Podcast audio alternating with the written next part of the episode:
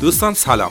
من اسماعیل حسین زاده هستم و در پادکست صدای تو دارم تلاش می‌کنم که از خودمون یک ورژن بهتر بسازیم.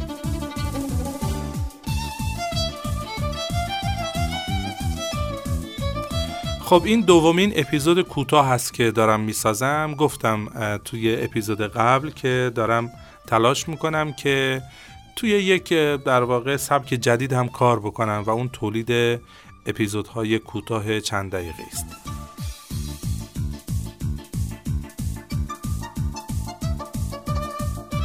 یه مطلب جالبی رو شنیدم خواستم باهاتون به اشتراک بگذارم. اینه که بعضی فکر می‌کنن حال خوب باید خوب خالص باشه. یعنی چی؟ یعنی به شرطی حالشون خوبه که همه چی بر وفق مرادشون باشه. نه دوست عزیز همیشه حال خوب یه کوچولو حال بد همراش هست یعنی بالاخره در تمامی لحظه ها ما نمیشه که حالمون خوب باشه. بالاخره ناخالصی توی این میون هست باید بپذیریم. مهم اینه که بهانه هایی که برای حال خوب پیدا می‌کنیم غلبه کنه بر اون تعداد اندکی از مسائل از بهانه هایی که می‌تونه حال ما رو بد کنه. پس باید بگردیم و با ذربین حال خوش رو در اطرافمون پیدا بکنیم.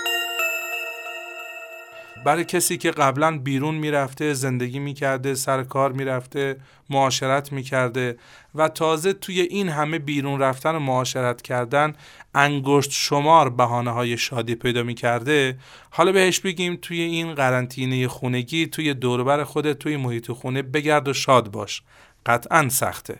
آدمایی که سخت شاد می شدن روزهای در واقع آزادیشون روزهای بدون بیماری الان دیگه سختتر شاد میشن. اما کسانی که سخت نمی گرفتن و معمولا راحت شاد می شدن با بحانه های کوچیک شاد می شدن الان هم می‌تونن توی دوران قرنطینگی در اطراف خودشون بهانه های برای شادی پیدا بکنند. پس یک کوچولو حال بد رو در کنار حال خوش بپذیریم و با ذربین در اطرافمون به دنبال بهانه هایی بگردیم برای شاد بودن.